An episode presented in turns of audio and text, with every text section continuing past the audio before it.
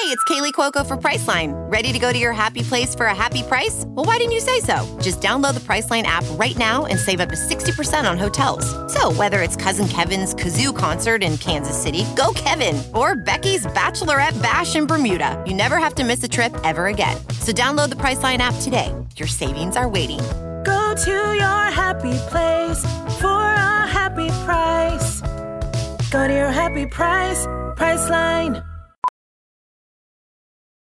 Ophthalmologist Dr. Strauss has seen firsthand how the metaverse is helping surgeons practice the procedures to treat cataracts. Cataracts are the primary cause of avoidable blindness. He works with a virtual reality training platform developed by Fundamental VR and Orbis International to help surgeons develop the muscle memory they need. The result? More confident, capable surgeons. And even more importantly, Patients who can see. explore more stories like Dr. Strauss's at meta.com slash metaverse impact. Time now for the Yahoo Sports College Podcast with Dan Wetzel. Let me tell you what. When you're looking for a spokesman with this finger on the pulse of the South, you come to me. Get the guy from Wright Detroit. Thompson, get the hell out of here. Pete Thamel. Randy Edsall definitely has a Fauci Cup bonus already written in. Randy, that's And SI's Pat Forde. Maybe I'll be 74 and say, no, I want to still write a column for the weekly neighborhood paper. I don't know, but just as long as I don't have to read it. And here's Dan. All right, welcome to the pod. July 4th, just after the 4th. Hope everyone had a good one. This is our SEC preview podcast. That's right. SEC. Just a little operation down south. Play a little ball. A little mom Before and we pop get- league. Little little ball. Play, who's playing ball? Who's the ball coach? Before we get to that though, I have a I have to bring this up. This is the single most painful quote I've ever read coming out of Washington D.C. Oh boy. I don't know if you saw this. I mean, I understand there's context, but just reading it, I felt I felt dead inside. Dr. Anthony Fauci. Mm-hmm. I'm familiar with his work. Slightly. If I see that guy, we're going to fight. Quote bars, really not good, really not good. Congregation at a bar inside is bad news. We really have got to stop that. Uh-oh. Period. End quote. Now, I understand there's a pandemic, but I don't even like such things being voiced. Maybe you should move to Arizona, Dan. Dan. He could have added until the pandemic is over. Don't just make a blanket statement like this. It's going to be misconstrued by future generations. we found the one way to trigger Dan. I am ca- triggered. cable I am rarely Cable insulted. Yeah. I'm going to cancel Fauci's bar comment. Cancel culture. You can get on a uh, conference call with some OAN reporters. They would probably agree with your Fauci. I'm, uh, yeah. Stance. So does that mean are we canceling the Fauci Cup if you're that mad at Fauci? No, no. Okay. He's trying to keep us safe. Who Look, invented bar, that? Was that Dan or Pat? That, whose line was that? Pat, I think Pat that was came up mine. with Pat. Fauci I gave It's Dan credit for it. God, the last thing Dan needs is more credit. Be an Uh, accurate reporter, Pete. Yeah, I will. Uh, I, there will be a correction. We will do Okay. a correction on, on Twitter tomorrow. I will fall. No, uh, no, yeah. no, no, no, no. Yeah, trust Pat but Fowler gives a verify. I should have trusted that Dan wasn't that clever. bars. yeah, for Really those not for those who weren't listening, the Fauci Cup uh, that's our term for the the winners of the most positive tests so far. Which football teams have the most? Do we uh, do we think Clemson is now in the lead over LSU? It was we in the lead. I don't Yeah. know if they still have their lead. We're gonna have to check that. Yeah. The Fauci Cup. Get your herd immunity early, get it over with. This is my original thought. I really still feel like I was the I was the the winner on that. But anyway, there's going to be plenty of SEC schools, SEC speed, including catching infectious diseases. so I, I'm going to interrupt you for a second, Dan. So uh, Henry Bushnell and I are working on a story this week about that very notion, like herd immunity and is it positive, whatever. And there was a there was a Pac-12 conference call, webinar or whatever on Friday, where they brought in like a dozen infectious disease specialists from all the schools, and they had coaches and ads on to like chat it up about, um, you know, like ask any questions, where with the virus, coming back, whatever. And so anonymously, someone in the Pac-12, be it a coach or an AD, said to the uh, you know experts, "Hey, like, isn't this the best strategy? Like, everybody goes and gets the virus, then we can go play and not have to worry about it."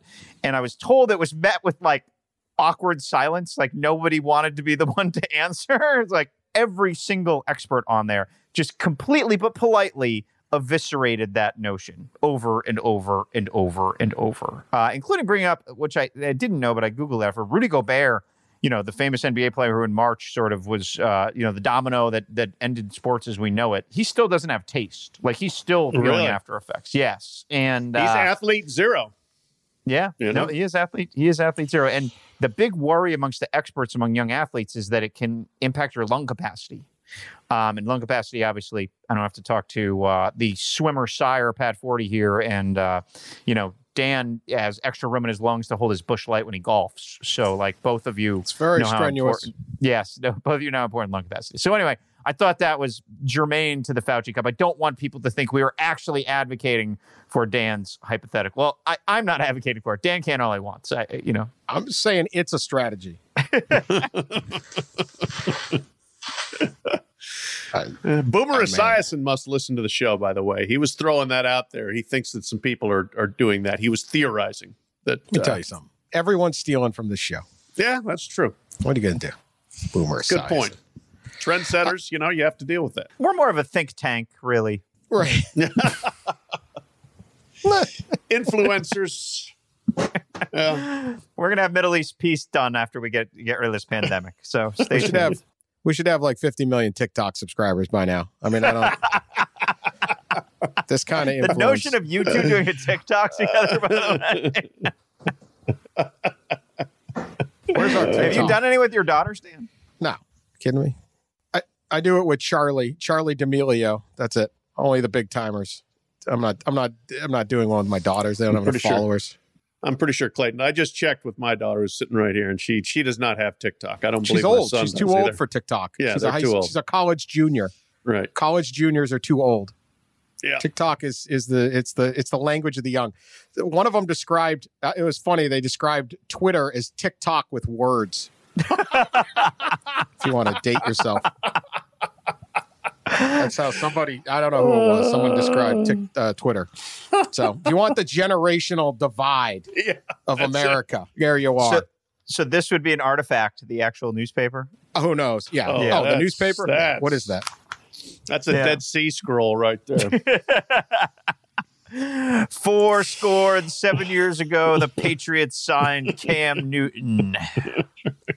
Uh, all right. Uh, so SEC uh, is, uh, you know, uh, our conference. Uh, we're a little disappointed. We have a college football podcast, and they were supposed to have the first media days, as they always do. I think we even discussed it one one glorious time when it was a possibility we would all go and meet up at the SEC media days and do the podcast live mm-hmm.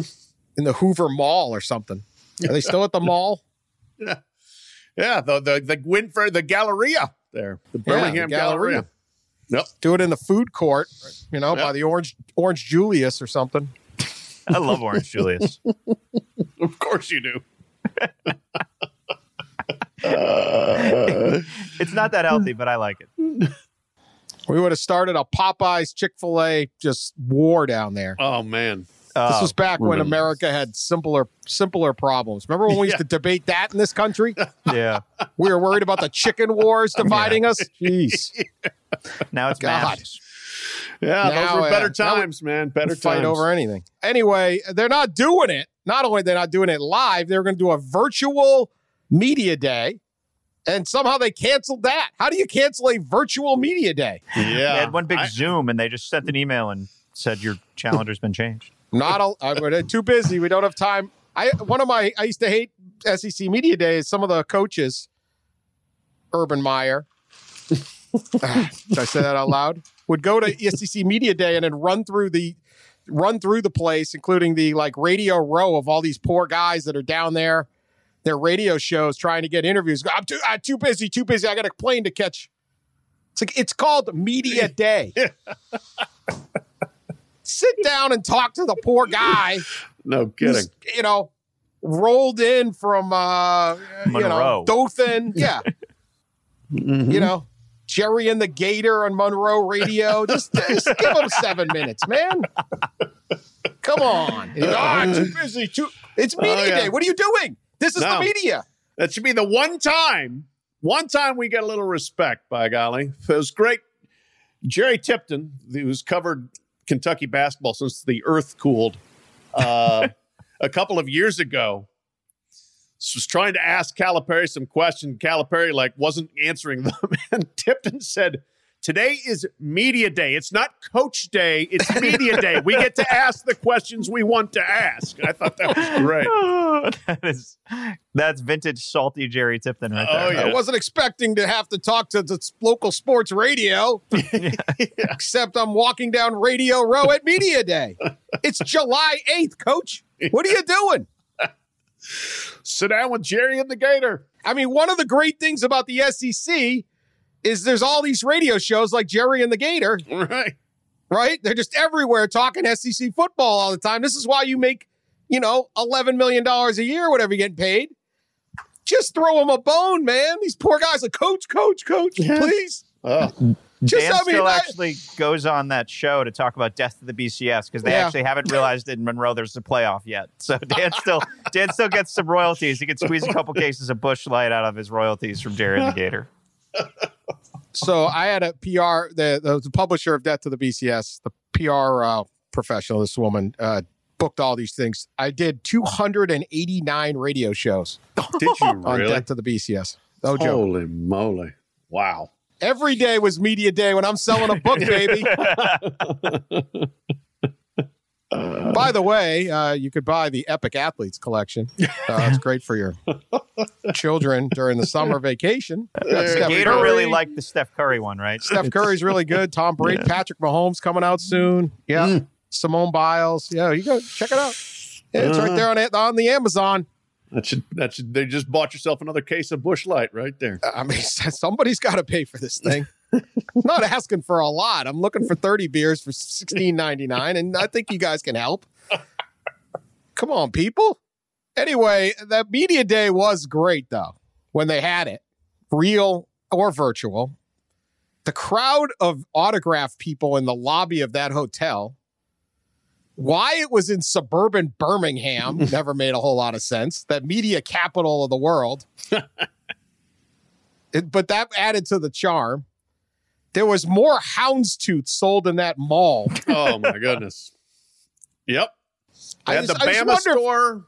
Yeah, like you come out of the uh you're in the upper level where Radio Row is, and you come out of the little tunnel and, and right there is the Bama store. And there used to be an Auburn store there too. I'm not sure that that one's still there, but I mean it was like boom. You, if you if you get through the Radio Row gauntlet, the first thing you see after that is Houndstooth Central. And that's where you know you are at Media Days. Can I make a I speak- confession? You bought some you bought some Houndstooth? No, I've never been to SEC Media Days. What? You know why? They're a complete a waste snob. of time with terrible access. They are. It's a spectacle. No, it's a total spectacle and it's a total scene. And so many people wrote the sheen of SEC Media Days that that almost became like a mockery. But forget that. Especially, I texted Sankey when he moved it to the the week after July Fourth. I was like, "Have fun, man. You're never seeing me there again." Like, remember when the SEC started getting its NFL calendar overreach? Oh yeah. And like, yeah, yeah. Yeah. Like I live in Massachusetts. We got like three weeks, good weeks to go on vacation a year here. All right. I'm not going to fly to Birmingham for four days to wait around for the Vanderbilt coach.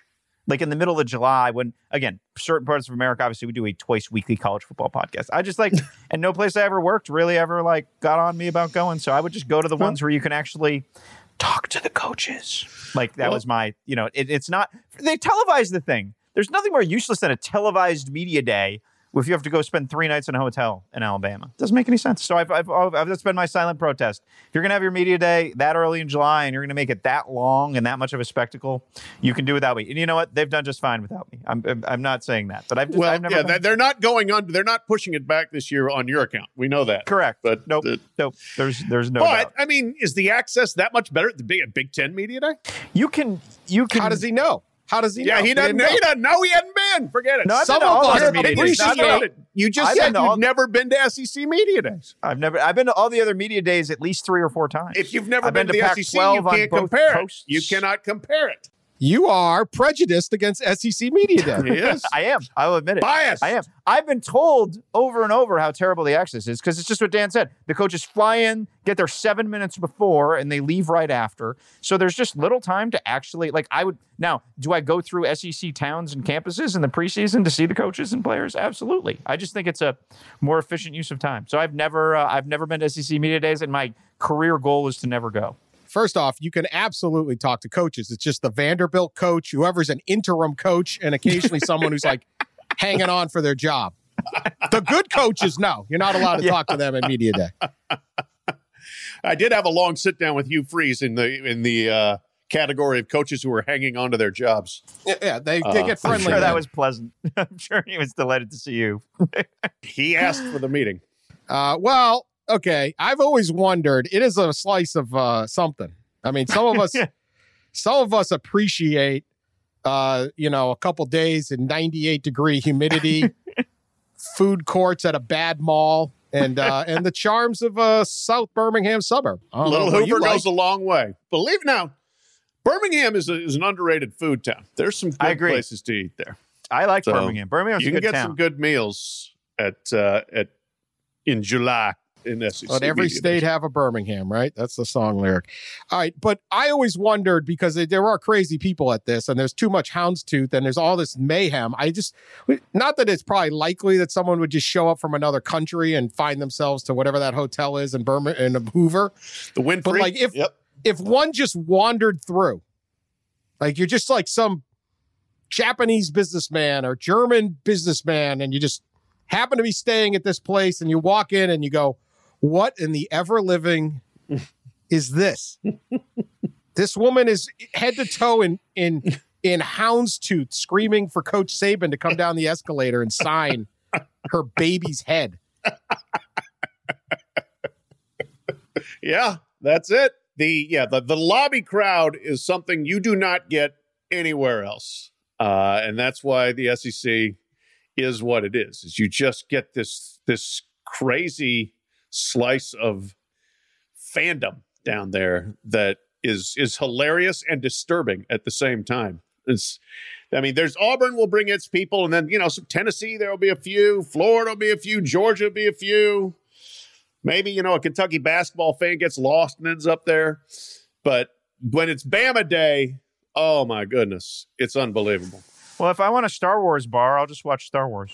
I uh, I haven't been to. I will confess, I'm more on Pete's side. I haven't been in a long time. Uh, the, the last time was Urban Meyer walking through Radio Row, literally just just ignoring the calls from every single poor guy who's convinced his his uh, program director this was a worthy use of station money.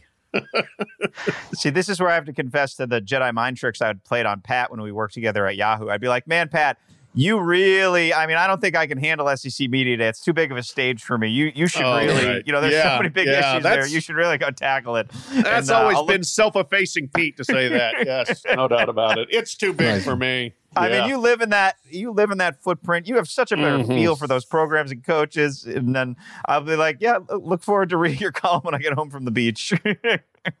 hey, it's two days too long, but it's pretty worthwhile to be there, in my opinion. First of all, you got 14 schools all there at one time. If I don't want to take a week driving through the South, then I've got all of them right there in two days. So now four days, four days is too many. Usually I'm out after three.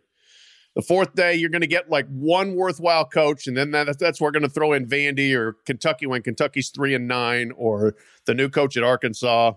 Yeah, All right. Well, let me just say this: state of the conference, yeah.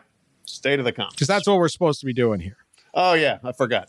I'm going to go out on a limb and say really, really good. Your Bold. thoughts, gentlemen. Hot take. Hot take. Right the there. SEC is good at football. My take, my column. so if if they could just envelop Clemson, they could they could break away. They could probably secede from America actually if they got if they got Clemson in the SEC at this point. They're uh, yeah no, I mean look, it's it's pretty clear who the who the top league is, and the SEC really had that push when the Mississippi schools got really good there, when it was like top to the bottom, really good. How good is it? To, I mean, we're we're you know zits on the Mona Lisa right now, right? But like, how good is it top to bottom right now? I don't know if it's at places where it's been in the last decade, but certainly, like, I mean, Alabama has a three loss season, and it's like an apocalypse, right? Auburn is you know was as good last season under Gus, really, as it has been, other than the year that they went to the title. Uh, Florida is back resembling Florida again. Georgia is clearly being maximized or closer to maximized under Kirby Smart than it, than it was under Mark Richt. The Mississippi schools are interesting, but they're not going to be that good for a while. Although at least Ole Miss has a little momentum with the with with the quarterback. LSU just won the title, and they're like the fifth the fifth program I've mentioned. So yeah, I I think right now, I mean, this is the, these are the the glory days of the SEC, and they're they're continuing with just mild fluctuations uh, of their greatness. Yeah, I mean, yeah, it added another layer, I think, to the league's dominance to have LSU win a title because for a while there, and justifiably so, people had said, "Well, it's Bama," and then it's everybody else. LSU just went 15 and 0 and trampled everyone. Uh, one of the more impressive seasons we've seen.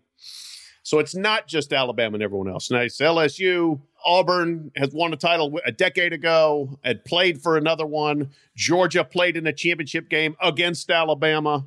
Uh, so you've got four leagues or four teams right there that have at least have played in a championship game in the last decade or less that in the in the playoff era, right? Nobody else nobody else has that. I think half the league can has a rightful idea that they can win a national championship. Right. And Yeah. so Alabama, obviously, Auburn. Now I'm not talking about this year. I mean, if you get your, your crap together, Alabama, Auburn, LSU for sure. Florida has done it. Georgia, and I'm going to say uh, Tennessee still. I think Tennessee could. There you go, Sully. There's your bone. I think Tennessee can get get that momentum if it gets the right coach and the right thing. And I think A and M can. Yeah. I think those seven could win national champions, could be a national championship, and you wouldn't be stunned. Now, let me just say this: if the if you're on the other side, maybe you're in Arkansas, or maybe you're a I don't know South Carolina, I don't know wh- whatever school you're going. If I had made this list ten years ago, I wouldn't have put Clemson on a list of saying they can win a national championship. So anything's possible. But I think at any of those seven schools, when you're hiring a coach or you're looking at what what is our ceiling, you're saying, yeah, we should win the nat- we can win a national championship. I think if you're at Kentucky or you're at uh, Vanderbilt or you know certainly the other leagues, Purdue, you're not sitting there saying, well, we should win a national title. It's let's get to ten and two sometimes and things like that. No other conference has uh, half the league with with a legit shot. And let me put it this way. Yeah, I mean, no, not, not all this year, but it, it's not out of the question that four or five a year don't go in thinking they can win it. Yeah, and including you know, I don't know, this year that that might be too many, but look, Alabama is going to be very very good. Shockingly, Georgia is going to be very very good. Florida, very good. LSU lost a lot, but they've been recruiting like monsters. A and M has the talent, could make a push up. Auburn has a second year with Bo Nix at quarterback, so you know, right there, six of your seven. Sorry, Sully, I'm not going to throw Tennessee into that mix yet, but six of your seven, you know, I think six, six of those seven could make a be in the top 15, and some of them are going to be higher than that. And a couple of them maybe in the top five. last uh, of recent years, it, a- it aver- the average eight teams a year in the top 25 of recruiting Yeah. uh, most years uh, over the last five years. So, and look at NFL draft picks 63 from the SEC. That was 15 more than the Big Ten, uh, and nearly twice as many as the Pac 12. Total dominance, money, they got it. Fans, they got it. Controlling of their market. I mean, I I just think the SEC at this point has become it's almost like the soundtrack of the South. Like it, it, I, I- I don't think there's anything else in college sports that dominates a region. You know, I think back in the day, maybe you had like Tobacco Road basketball, or maybe there's some, you know, I don't know, some hockey league in the North Dakota or something. I don't know, but like. I was I was doing something on NASCAR and it was so I was talking to a guy about NASCAR and it was about like you know why isn't NASCAR as popular and I, I I literally think back in the day everyone had a favorite driver and and the drivers were these soap opera stars. Like the you, you know there were rivalries, and you knew this guy was like this, and this guy had a nickname. I think the, the SEC coaches told all that. Yeah. You know, now it's Yeah. like, oh, hey, you know, we got we got Lane Kiffin back. You know, got characters like that. Coach O. Right, Coach O. These are these are just authentic characters. Yep. And they're they're roaming around whether they're winning or not. Everyone's got an opinion. You know, all the coaches or most of them. And it goes back and forth. And I I just think they like the SEC stole stole NASCAR's act. Yeah, that is a good point. That is. Have you written And that column, Dan? That's a good column. Let me tell you what. When you're looking for a spokesman with this finger on the pulse of the South, you come to me. Get the guy from Right, Thompson, get the hell out of here. that rant was brought to you by Tailgate Guys. When I go to Alabama LSU, I use Tailgate Guys. Let me tell you about the tailgate guys. If those those guys would even give me a 10% discount, I'd be all singing their praises on here. And you could still refund, you know. No, man, those poor guys. Jeez. How about that business, man? You're the Oh, tailgate oh, guys. You set up tents at Alabama. You're like, this business will never, ever die. Oh, Yeah. yeah? And now, yeah, Ugh, How about I feel that? so bad for a them. year later, they Yeah. may God. die. Yeah, oh. So I don't your want my tents, you money have back, Massive but- storage bills, right? If you're the tailgate Yeah. guys, you just have massive storage bills, Yeah. and they're piling up, and you got oh man, they feel awful for that. I feel There's- bad for yeah. the- all of these people. You know, I would think like the tailgate guys probably would do a bonkers business at, say, graduation. Nobody had a graduation. Mm-hmm. You know, stuff like that too. They've been getting. They have, they're for- they're not just at Alabama. They're at I everything. know, I know. Yeah. That's what I'm saying. Nobody had. They a are, really was great. Yeah, I There think were they- no graduations. they crush it in SEC baseball too. Oh yeah, sure. LSU, Mississippi State, places like Yeah, that. yeah, sure. For those who missed, I, I went with a bunch of my friends for a, a bachelor party of a guy who still hasn't gotten actually married. My You're hero. a long LSU. Alabama game last year, and I paid like 650 bucks for a tent. and it was worth every damn penny. And a table and a bag of ice. I think you got a bag of ice and a cooler, a table, and a tent. That was it. Maybe a chair. All right, let's get to the contenders this year. Or I don't know what what as you go into this. How about this? Let's do this. The king of the the king of the league is Nick Saban. He has, I think, I wouldn't say he transformed the league, but he certainly has defined the league in a lot of ways. Uh, his assistants are all over the league. He built up LSU, then he left. I don't know if LSU's LSU right now without Saban. Then he builds up Alabama that have been treading water for a while, and now you've got where's his assistants are where everywhere. Uh, they're at they're at Georgia, uh, Georgia, Tennessee, Tennessee, South Carolina. South Carolina, uh, Texas A&M, Ole Miss. I Did. Sam Pittman ever take have a cup of coffee with Nick? He worked don't know. everywhere, man. He's I worked everywhere. Yeah, I don't know. So- Anyway, this is this is the since Bear Bryant, this is the biggest figure. I mean, I think Steve Spurrier obviously is a s- huge figure in the league and changing from when they used to play six to three games. Lots of lots of good tackling, good tackling between the tackles. that's right. Uh, ball coach changed the game, but uh, I think Nick Saban's the icon, man. He's the king. Yep. He's sixty eight. Going to be 69 in the fall. So I sorry to do this, Alabama fans. He's going to take the Giants job this time. No, I'm only kidding. Nah, Um, he, He almost did take the Giants job once. He almost did take the Giants. job. He, always- they, they always say he ain't even looking. Eh, yeah, he's looking. It was a long Yeah. time ago. he's Um, kicked some tires. yeah, I might have been like when Coughlin got. I mean, it was a long time. It might have been before Coughlin. It might have been Jim Fassel got it. Being the Giants coach is a good job. Anyway, he's still there. He's, I think he'll retire at Alabama. I thought he he had his chance to move a couple years ago, didn't. I think this is it. But how much longer does he go? 69. I you know he uh, he looks like he's in great shape. Uh, he looks energized. His team's really good. Recruiting's great. Does he go five years? Does he go two years? Does he go ten? What do you think? Man, Well, I, Let's do some reckless speculation. Okay, go ahead, Pete. Lead the reckless speculation. Well, I mean, if you want reckless speculation, clearly the pandemic has been a ploy by the rest of the SEC West to get rid of Saban because his age puts him in the immunocompromised. Age range, right? I mean, uh, I, you know, it's a good question. He is like the joke is he's a robot and he's a cyborg, and the people who've worked with Saban, who are you know practically half of college football at this point and half the NFL, will tell you like they can't fathom him do anything else. I had a former Saban assistant tell me once, I've never met anyone in life who loves doing their job every day more than Nick Saban loves doing his job. Like there is just a genuine passion. Like, ah, oh, coaches all the time be like, man, when I'm done with this, when I'm done with that. No, Nick Saban, and he kind of has it rolling right now. I mean, with with these staffs the size that they are, the recruiting staffs. I mean, he's got how many former head coaches and analysts right now? Mike Stoops, Butch Jones, Charlie Strong, Major Applewhite. So like four pretty functional head coaches at the end of the day. Sully, don't chime in here. Fairly fairly functional head maybe coaches. functional at Cincinnati. Yeah, there you go. As you know, on on staff being paid, like you know, you can you can do this job longer now because the staffs are so much bigger.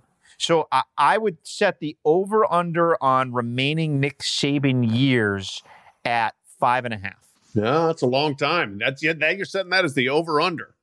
I'll take the under just because, uh, and maybe this is almost like I don't know. I don't even want to see guys. Most guys like if you're 74, stop. Maybe I'll be 74 and say no. I want to still write a column for the weekly neighborhood paper. I don't know, but just as long as I don't have to read it. be a college football, only? be a college football head coach at 74. Oh, I mean, Krzyzewski's what 73. So I mean, it's not you know, it's not out of the not out of the realm, but Saban just crossed the Bear Bryant line. Bear retired when he was 69. Okay. So he's he's right and there. Bear was dead very shortly thereafter. Yeah, see what that uh, got. A great coach, uh, coach age line. Uh, I was in a story on Kelvin Sampson last year. Went up to see him when they were playing UConn, and I said, "Hey, Kelvin, how old are you?" 63, or as I like to tell people, 10 years younger than Jim Boeheim. I, yeah, five and a half. I got to take the under. I don't think you'd be a good. I don't think you'd be a, an odds maker. You bet, bet, on Nick Saban being human, and I'll, I'll collect money uh, in Hoover. I'll, okay. fly to I'll Hoover see you in five and drink. a half years at the with the Hoover Hotel. Yeah. Okay. Nope, nope. Meet me there. I'll Nope. totally be there. No problem doing that. Uh, What's the record, honestly? Is it Bill Snyder? He was Snyder was- 106 actually he was when he retired. absolutely. Snyder and how old was Bobby Bowden? Bowden was ancient. Paterno oh, was Joe ancient. Bob. Paterno was eighty-five. He died when he died. He was eighty-five. Is probably he he was done at eighty-four as a coach. See, that's he coached till he's eighty four. Come on, you know, it's insane. 409 and 136. Dude, at 84, his team was 8 and 1 when they he got fired. yeah, yeah. No, Their only mean- loss was to Alabama at home when They Saban were- wouldn't run it up out of like dignity. yeah, yeah. No, they were winning in his later years. Like Pete said, like they he he dipped for a while, and then all of a sudden they brought it back and uh, got recruiting going. And Pete, it might even have been that same year, or maybe it was 05. I was there when they played at Michigan State, uh, and they won the Big Ten title. And I followed Paterno. He runs off the field. He runs on. He runs off. Not very fast, but he still did it, even in his you know late seventies, early eighties, whatever it was at that point. And I'm like, I run behind him, and for there's a brief moment where the he is in the locker room by himself, and I am standing outside the locker room looking ar- looking like, what's Joe Paterno going to do? Is he going to throw a fist in the air? He just won a Big Ten title. Pulls out his handkerchief, blows his nose, and wipes his glasses, wipes the steam off his glasses. there it is. Quite a lead, Pat. That's, I'm like, okay, when you've Great won story, enough Pat. Times, that's what you do. Whatever the hell you want, I guess. Unfortunately, that's what kind of did him in. All right, let's get back to the SEC. Yeah, back to the SEC. So, uh, all right, less than five and a half. Do you think Dabo Swinney would replace Nick Saban? I think there's still a strong tug of Alabama to him. You know, I think he, I'm not sure he would do it, but but it would it would be a, a strong tug of the heartstrings for him, having been a, not only a graduate but a native of the state who grew up loving Alabama. But do you want to be the guy that follows that guy? I mean, there's some there's some following the guy, but that guy, he's gonna, you know, Saban will leave on equal footing with Bear Bryant. I mean, he may not quite have the Southern persona that Bryant did, but in terms of achievement, he will leave on the same footing, or maybe more if he coaches five more years and wins two or three more titles. But I don't know whether you want to follow that guy. I I, I would say this: Dabo looks about looks at it, thinks really hard, and says no. So here's this thought: We're five, six years from now. ACC revenues are dwindling, right? Like they signed that 20 year TV deal, which was way too long. Dabo, if we go by my terrible odds, would be going into year 17 or 18 at Clemson. That is a long time to spend at one place. And we just saw a little bit, even with all the great success he has, Dabo hasn't had like a great last six weeks, you know? So I just think like it's hard to ask that question in vacuum. Like if he's been there 15 plus years, and it's just you you can't barely spend. I mean, how many coaches right now have been at their place more than 20 years? You know, Kirk Ferentz. That's it. He's the longest tenured.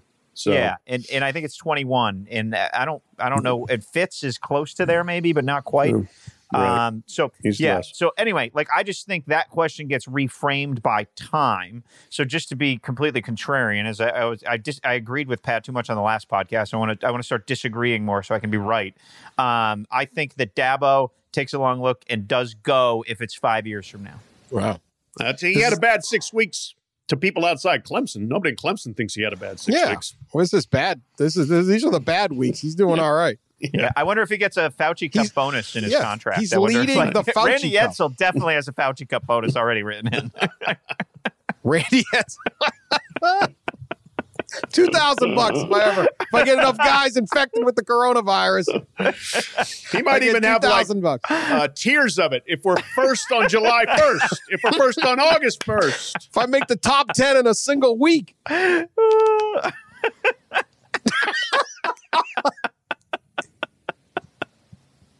Oh my god. Yeah.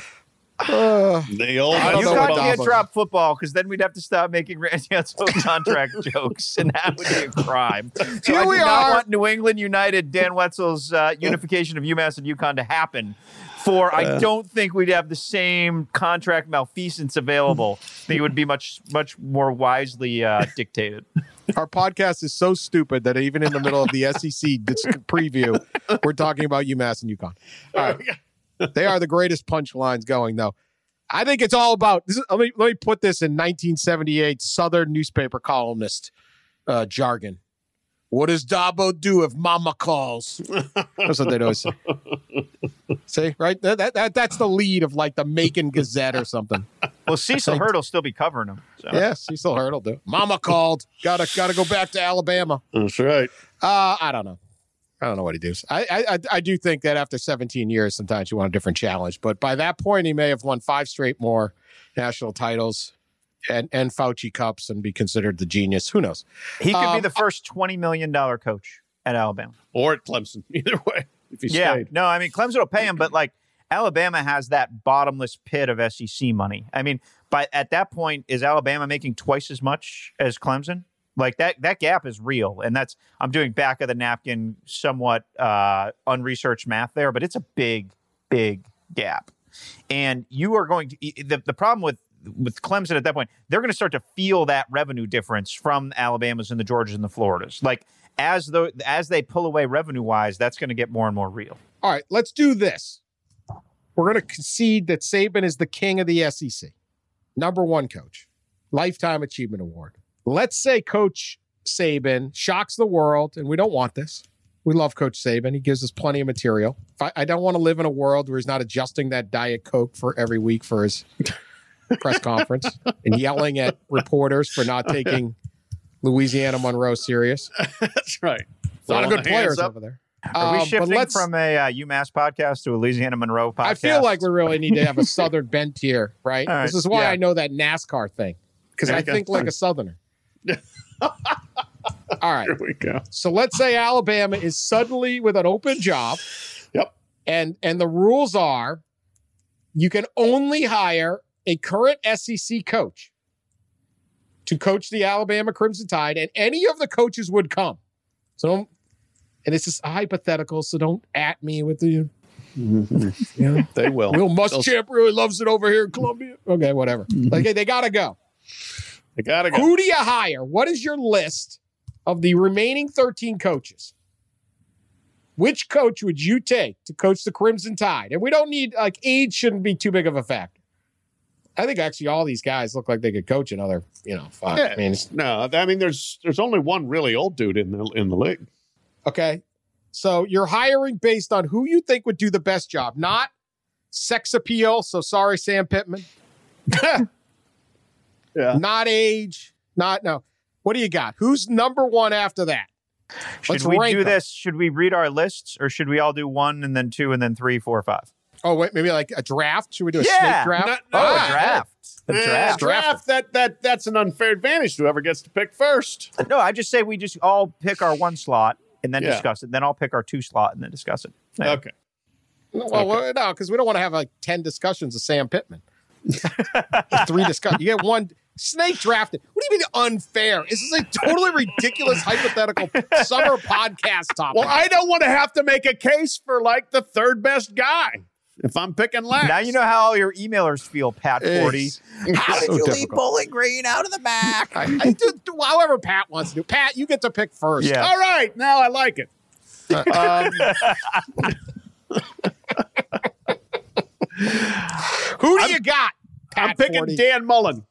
Dan Mullen first. Um, I mean, if you can win like he did at Mississippi State, you're good. And he's got Florida going the right way. Florida will win the SEC East in the next few years. Uh, and that's even with Georgia, I think, at operating at a high level. They're going to be able to beat them one of these years and be the SEC East champion.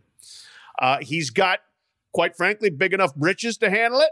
You know, he's a very confident guy. I don't think he would walk in there and say, Oh my gosh, I don't want to follow Nick. He's a quarterback guy, so he'll recruit well. That's no disrespect to some other really accomplished guys in the league because Mullen hasn't it is. played in a yes, it playoff. is. It's Okay, it is. disrespectful. Fine. It's disrespectful. You But picked Mullen over the them. It's The other guys disrespectful. have. What's But- Mullen's record against Kirby Smart? Georgia, Florida, head to head. He's 0 3. Yeah, well, he hadn't had enough players yet. It also He- would he- allow he Urban Meyer a, to a smorgasbord of trouble from uh, from Jim McElwain. So the Urban It's bad Meyer when you can't remember the former Florida coach's name. Not bad you don't remember. It's bad for the former Florida coach. Urban Meyer tree sprouts in Tuscaloosa. That'd be pretty fun. All right, Dan Mullen is off the board. okay, He does a great two two things about him. He does a great uh, cousin Eddie impression, and Pat and I have a soft spot in our heart for Dan Mullen because he would often come on our old national radio show, including the time he discussed his chicken wing eating contest. Remember that one? right, accomplished chicken wing eater. I really think that's how he got. It was really the the reach of our old radio show into the recruit hearts of recruits across America that helped him. Either that or developing Dak Prescott. All right, number two pick.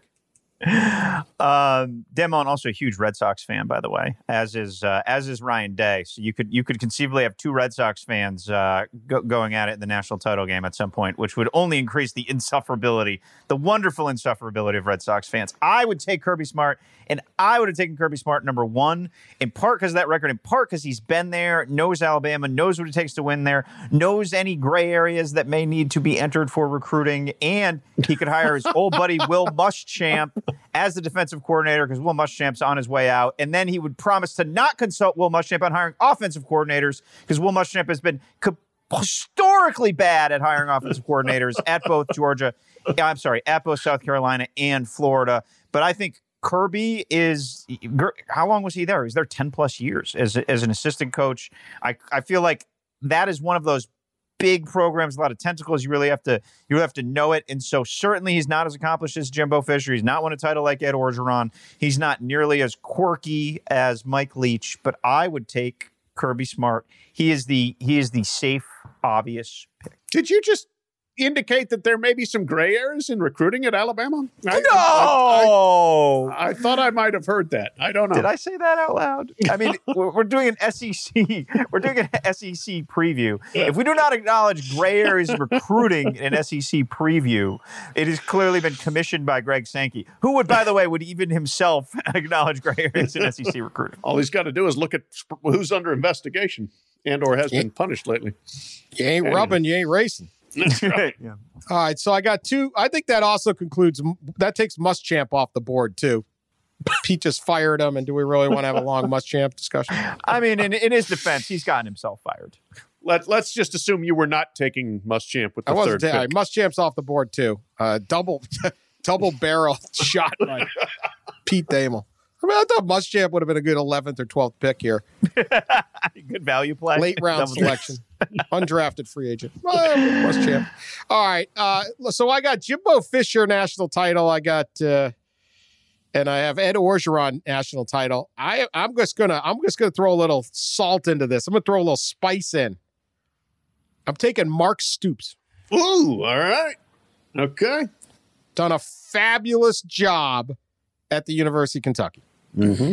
University of Kentucky had nothing going for it. They're pretty damn good. And I think they're going to be very good this year. Steady, bang it out. Used to be at uh, Florida State. Recruit the South, recruit the Midwest. He could bring in all sorts of Stoops brothers to be assistant coaches. Stoops only staff. All right. Stoops Okay. everywhere. Bob Yeah. Stoops. What was the other Stoops? Who's Mike that? Stoops. Mike Stoops. Cooper Stoops. No, there's Oh, a Cooper. brother. There is a brother in Youngstown who is the coach. He was the defensive coordinator at Cardinal Mooney. Okay, got that. Maybe make Cooper Manning so you get his kid quarterback. Yeah, that's a good idea, actually. Bring pay, uh, just make Archie the coach. Better than anyway, I'm taking 40. Mark Stoops with my first round pick. There you go. Take that. It's outside the the, box. Well, the only Dan problem there, drink free in Lexington. That's it, pretty much Yeah. it. I don't know whether the let's go recruit Ohio and Michigan strategy is going to fly in uh, Alabama. No, I, we got good three star from uh, Lorain, Ohio. Yeah, no. Yeah. Go ahead, Pat. I'm, we're not going to snake draft this. I will concede Okay. because you're so ornery about this thing. I'll let you get the first pick again. Good. Good. All right. Um, I'm taking Jimbo next. Uh, some reservation there. I just look, Coach O is a Louisiana product. Coach O's magic is Louisiana. So I, I just don't I think you take him out of Louisiana and you get you get what you got at Mississippi, which was not very good. So now I'm not saying he would flop like that, but I would feel a little more sure taking Jimbo, who uh, has won at Florida State and is I do think will eventually get A and M into the top ten. So I'm I'm taking Jimbo there. It's another guy that's he's a Saban guy. I mean, he knows how Saban ran things.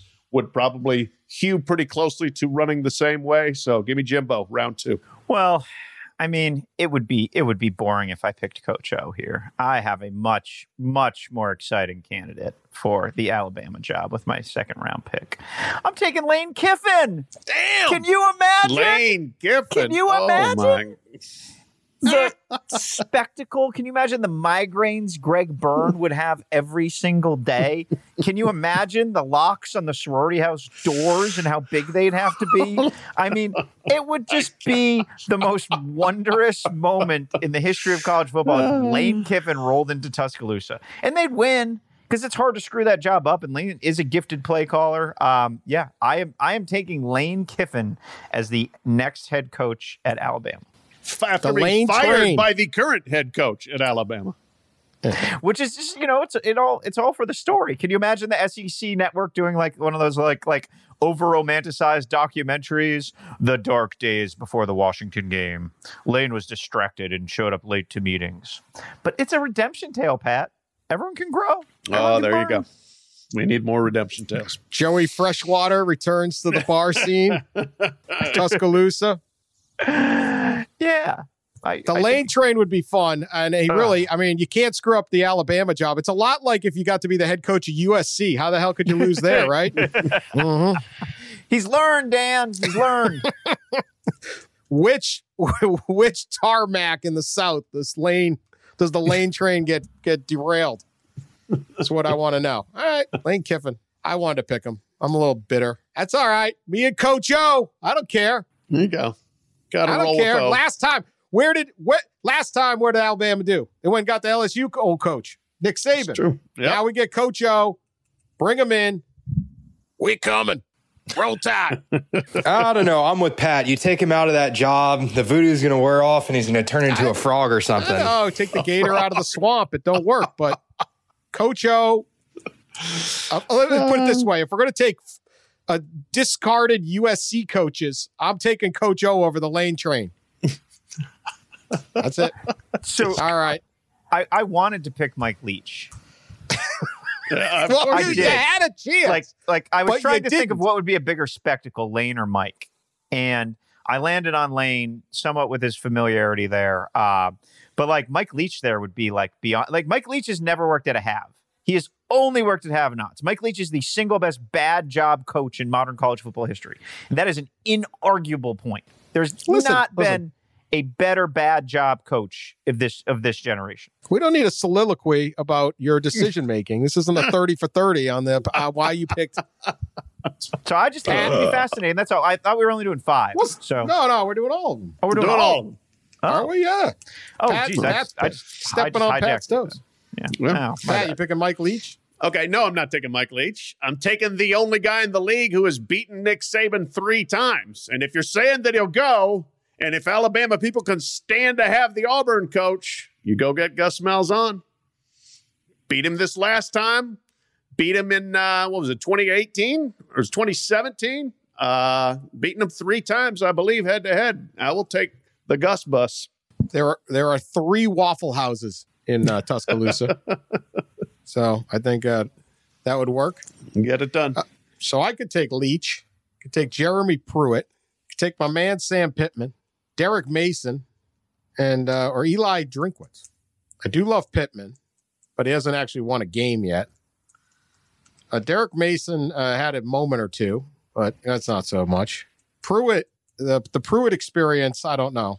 I'm still mad at Eli for not capitalizing on the Lake of the Ozarks as a recruiting tool. I guess I'm taking Coach Leach, the pirate.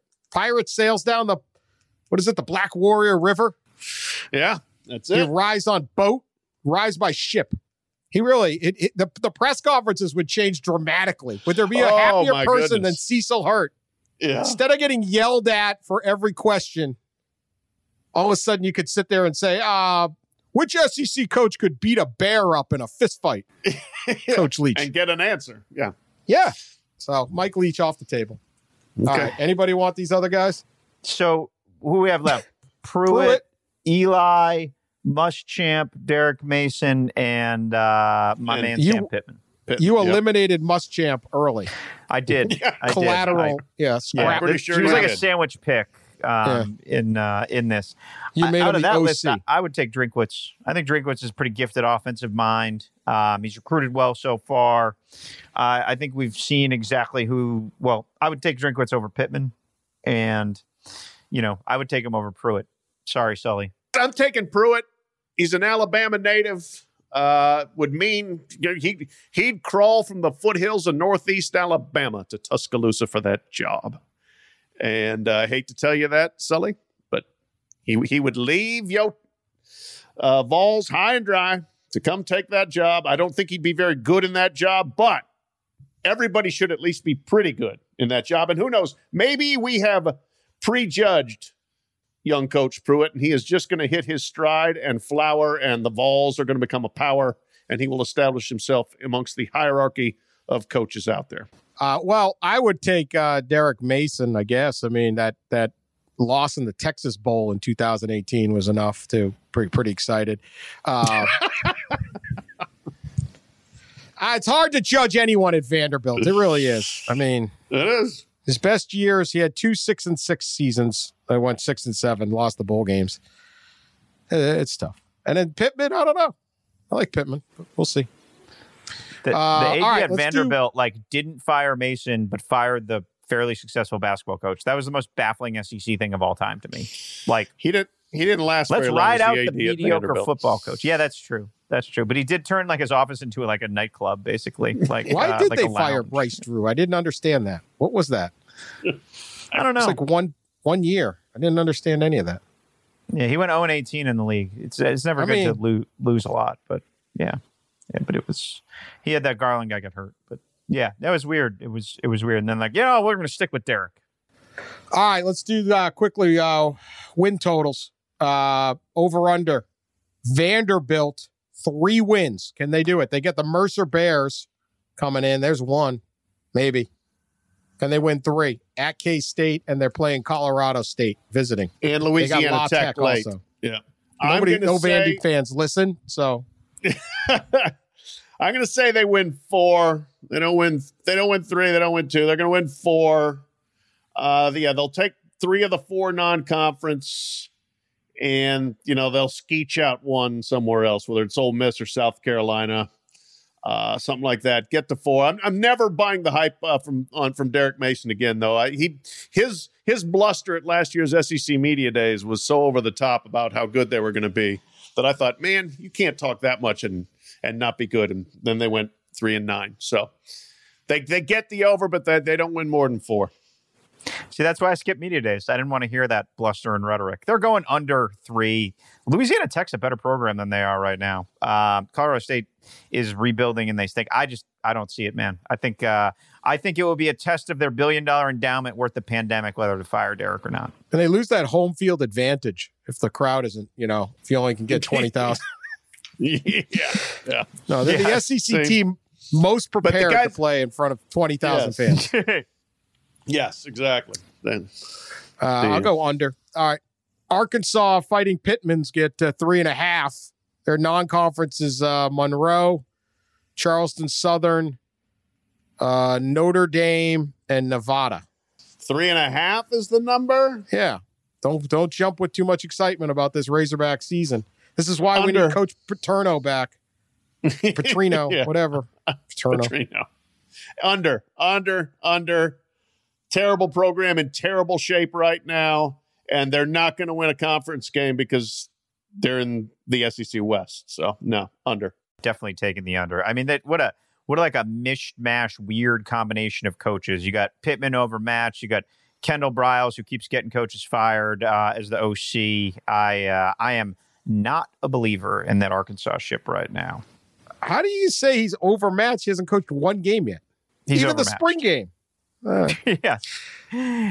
I, I just I will not let Sam Pittman be desecrated on this.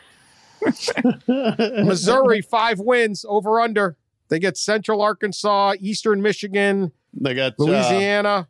Louisiana and and- BYU. They're at BYU. Oh, BYU. going to squeak out the over, and they're going to get six and go to you know the Weed Eater Bowl. Uh, they, you know, Drinkwitz. They will just be a better coached offensive team. I don't think they're going to be a very good team. They've got questions at quarterback. Shawn Robinson transfer from TCU probably needs to step in and be good. Uh, offensive line has to be rebuilt for the most part. Wide receivers rebuilt, but I think they get they get better coaching, and the schedule, as usual, is pretty uh, gettable. So they get six. Take the over. They should start 4 0. They'll certainly be favored in the first four games to start. So I, I got a feeling they can uh, they can slog their way to uh, six, probably beating Arkansas in the last game.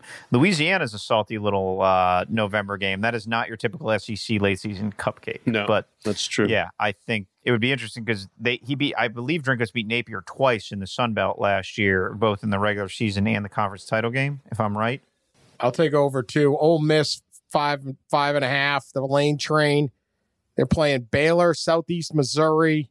UConn is coming to Oxford, a good regional rivalry. Georgia Southern, Five and a half is the number.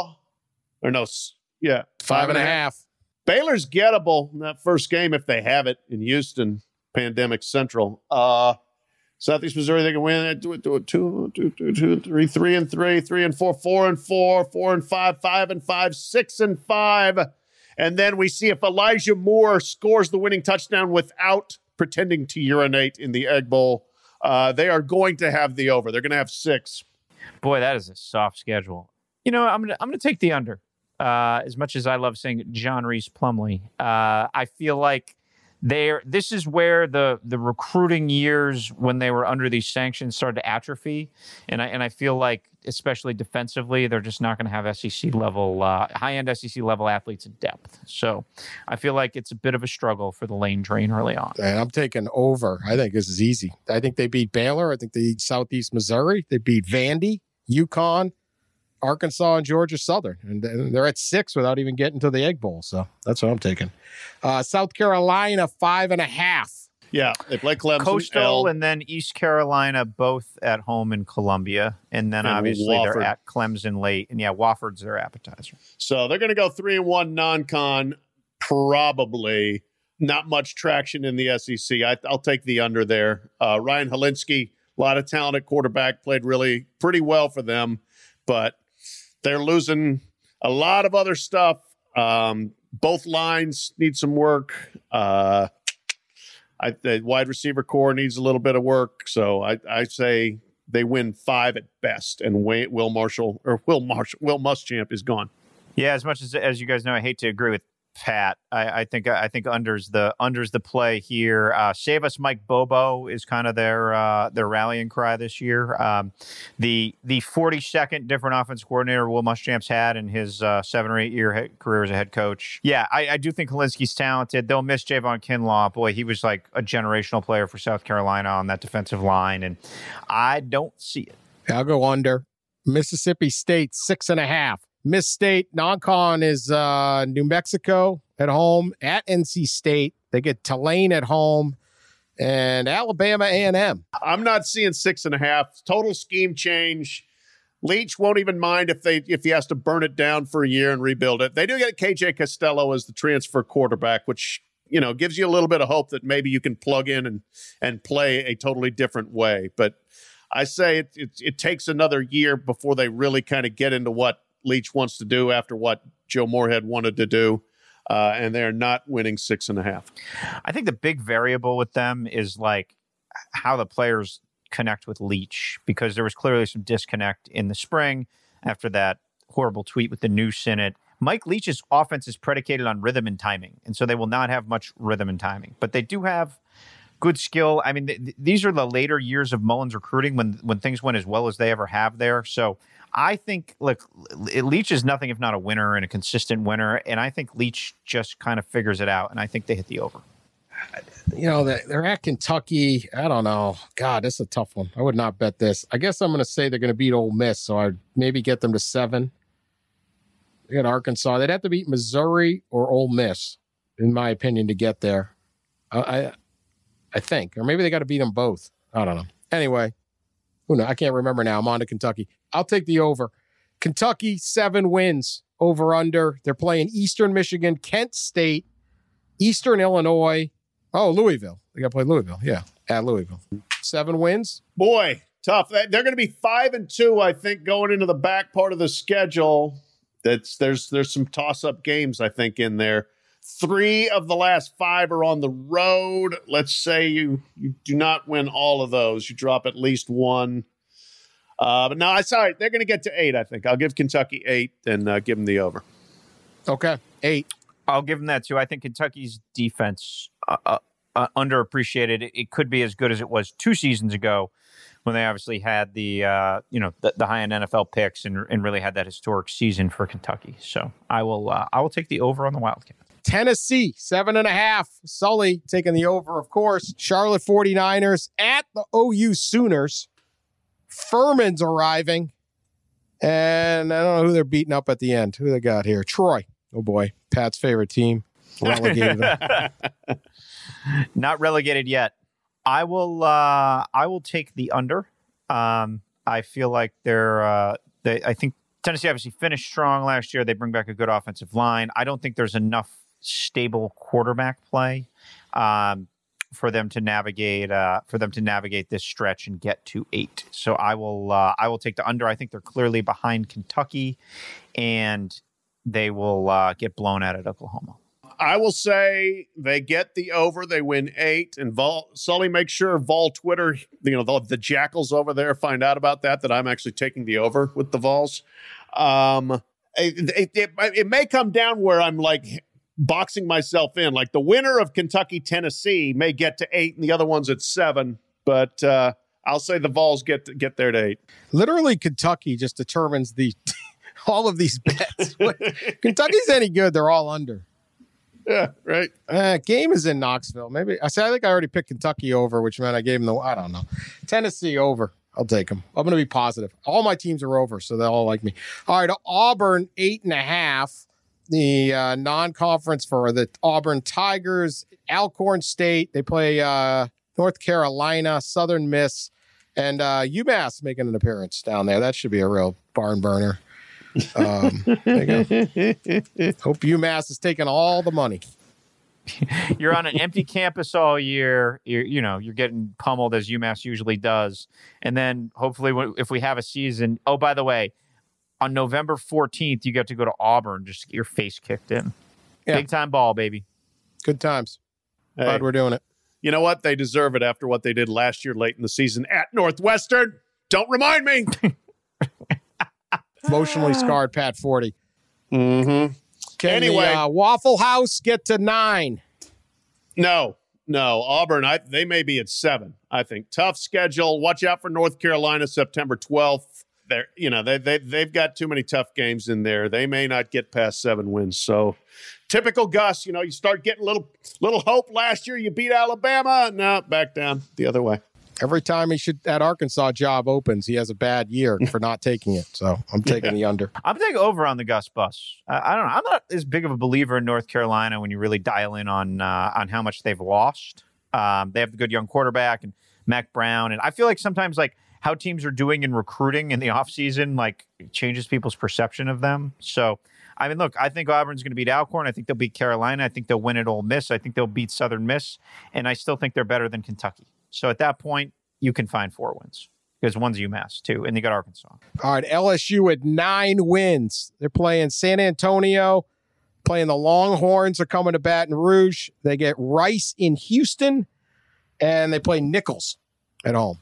I think Nicholls takes them out. No, yeah, they're gonna get. They're gonna win ten. I think they'll lose at Florida. They'll lose to Alabama, and they win the rest. I think. I think that's a ten and two team. May that the nine and three. I, I do think A and M. I think all right. All comes down to the last game against Texas A and M. They're going to be sitting there nine and two when they go to College Station. I do think A and M's due for a good year. So maybe maybe they just push that number. If the number's nine, uh, I'll take a push on LSU. It's fascinating referendum on Ed Orgeron without Joe Burrow um, and a lot of skill and talent gone on both sides of the ball. Historic losses. His record against you know top ten opponents has been ridiculous. All that said, I do think that they will struggle a little bit without Burrow. So I'm going to take the push on uh, LSU. I'm taking the over. They are doing tremendous in the Fauci Cup standings. if they'll have herd immunity before UTSA even shows up, so I'm taking that. All right. So as Pat mentioned, that A and M LSU game is the big one at the end. Uh, obviously, we had guys getting punched in a pacemaker and stuff like that in the past, but uh, Vegas seems to be favoring A and M here. A and M's at nine and a half wins, so there's your half win. Texas A&M plays Abilene Christian, North Texas, Colorado, and Fresno. Yep, and all of them, all of them at home. So I, I think this is set up for A&M. They they have no excuses this year. Uh, you win ten, or you ask why you pay Jimbo Fisher seventy five million. So they get to ten. They're they're ten and two, maybe even eleven and one, but they don't beat Bama. Yeah, I think I think I got to take the over here. They obviously have experience back at quarterback. They're they're much more talented on defense than they've been. They let Mike Elko hire a, an extra assistant coach to help them with scheme some. I think it's all set up and teed up for this year. I mean, they're trading like Clemson for Colorado on the schedule. So, yeah, like I- I mean, their first big test is at Auburn on October 17th. So, and Jimbo Fisher still knows how to call plays. He has somewhat been like napping at the end of Florida State and then at, at A&M, but but I think this is about as easy of an SEC schedule as you can possibly conjure um, up until uh, up until late November. Yeah, absolutely. His dr- this is it. Dreams dream season for A&M. Third year he's there. I mean, at, at Auburn is it. I mean, at Mississippi State. That's it. Oh, I mean, that's at South Carolina. They should be they should be ten and zero going into the Bama game. So I'm obviously going to take them, and then I, I don't know what LSU brings to the table at the end. So I think that's a pretty nice little uh, nice little bet. All right, we got Georgia getting ten wins. Georgia's uh, non-conference. Virginia in Atlanta, uh, Eastern Tennessee. The Monroe shows up, and uh, Georgia Tech, of course, at the end at home. Boy, who wins the cocktail party game? That's that's your swing game there because Florida's a over under of ten as well. I'm going to take the Bulldogs there. I, I know I've made a case for Mullen catching up with them, and I, I think they're closing, but I still think I, I'd give Georgia the edge. So Georgia is 11 and one with the loss at Alabama, and even then, think about this: That 101,000 at Bryant Denny on September 19th, not going to be 101,000. How tough's it going to be? We'll see. But they might even be able to sneak that one out. So Georgia over. Taking Georgia under. I'm not a believer in Jamie Newman, the quarterback. We obviously don't know if JT Daniels gets uh, immediate eligibility, although the NCAA is handing out immediate eligibility like they're, uh, you know, comedy flyers in Times Square these days. So um, I, I just think new OC needed change at OC. Um, but I, uh, I, I think the the lack of high end talent at receiver still scares me there, and uh, yeah, I think uh, I think Georgia takes a step back this year. I'm going to pick Florida in this game uh, at the cocktail party, so I'm going to take them as the as an under or a push. Uh, I don't think they beat Bama and Bama, but that's man, they got a chance. Those are really the only two games that that scare me uh, for Georgia. Uh, all right, Florida's uh, also ten, as Pat alluded to. Eastern Washington, South Alabama. Uh, who else we got? New Mexico State. The Noles. Oh yeah, FSU. Yeah, of course. I'm like looking around in there. 10. Push, I think. Uh, you know, Don't have to play Alabama. They don't have to play. They got Nope. LSU, of course, at home. They got LSU. They got Georgia. At Florida State, at Tennessee. You just you have a bad day at either one of those, you might lose that. So even if you beat LSU in the swamp, I think you end up at 10. I'm going over. Uh, love the defense. Best potential cornerback pairing in the country. Let's grant them be a little funky and creative. I think Mu- Mullen and Kyle Trask are kind of a match made in heaven. And, uh, you know, the, the recruiting momentum from Mullen's filling in. They're going to be more talented. So I, I think it's a, a year of the Gator. Yeah, I like I like them over. Noles don't scare me for the for, for for UF, so I'll take Florida. All right, finally Alabama, and I guess this is it. We'd be deciding Alabama and Florida would be playing in the SEC championship game according to this, or maybe Georgia. I don't know. I guess that's going to be it. Bama's ten and a half on these twelve games. You got USC in Arlington, uh, Georgia State, Kent State, the, the alma mater of Nick Saban and then UT Martin. The Skyhawks are coming to town in November. Well, despite the, you know, annual Big Ten deriding of Alabama's schedule, you got USC neutral field. And when you schedule that, it's USC. You've got Georgia coming in. You're at LSU. You've got a good A&M team at the end, and you've got Auburn. Uh, that's pretty good schedule. That said, it's Bama over. Yeah, bet on Bama. It was like that that Super Bowl the Patriots lost, and people think, who do you want? I was like, I'm going to take Tom Brady over Nick Foles every single time. I'm just going to take Saban. I'm going to take Saban till it's obvious. The special bet of the decade will be in that opener against USC because it's been a off like nobody wins the offseason these days like USC, right? Oh, they got some transfers. Oh, they got this. You never, ever, ever bet against Saban in openers. No, Ever. never, never. So no, I'm I'm all I'm all team Saban until proven differently. Yeah, 10 and a half. They're, if they ain't 12 and 0, they're 11 and 1. But uh, I think they're Yeah. 12 and 0. I think this is your there's here's Bama. I don't I don't think this this lines up as bad. We'll see what happens in uh, Atlanta on December 5th or December 12th or whenever they might play it. Of course, all of this is predicated on us actually having a season. All right, this podcast is droned on and on because this is the SEC and there's uh, just more to discuss. It just means more. So thank you for listening. Uh, give us a nice rating. Subscribe to this podcast. Tell your friends about this podcast. Uh, listenership is booming, and we are ready for the 2020 season, even if the 2020 season may or may not be ready for us. Uh, talk to you all next time. I'm Michael Isikoff, Chief Investigative Correspondent for Yahoo News. And I'm Dan Klaidman, editor in chief of Yahoo News. We're the hosts of Skullduggery, a podcast that not only breaks down the news, but also breaks news. We deliver authoritative analysis while drawing intriguing historical parallels from our decades of covering DC scandals. With our current focus on the president and his administration's handling of the coronavirus, to the 2020 elections, we interview those helping to shape the stories. So subscribe to and download Skullduggery wherever you listen to your podcasts, and be sure to follow us on social media at Skullduggery Pod. Some people just know the best rate for you is a rate based on you with Allstate. Not one based on the driver who treats the highway like a racetrack and the shoulder like a passing lane. Why pay a rate based on anyone else? Get one based on you with DriveWise from Allstate. Not available in Alaska or California, subject to terms and conditions. Rates are determined by several factors, which vary by state. In some states, participation in DriveWise allows Allstate to use your driving data for purposes of rating. While in some states, your rate could increase with high risk driving, generally, safer drivers will save with DriveWise. Allstate Fire and Casualty Insurance Company and affiliates, Northbrook, Illinois.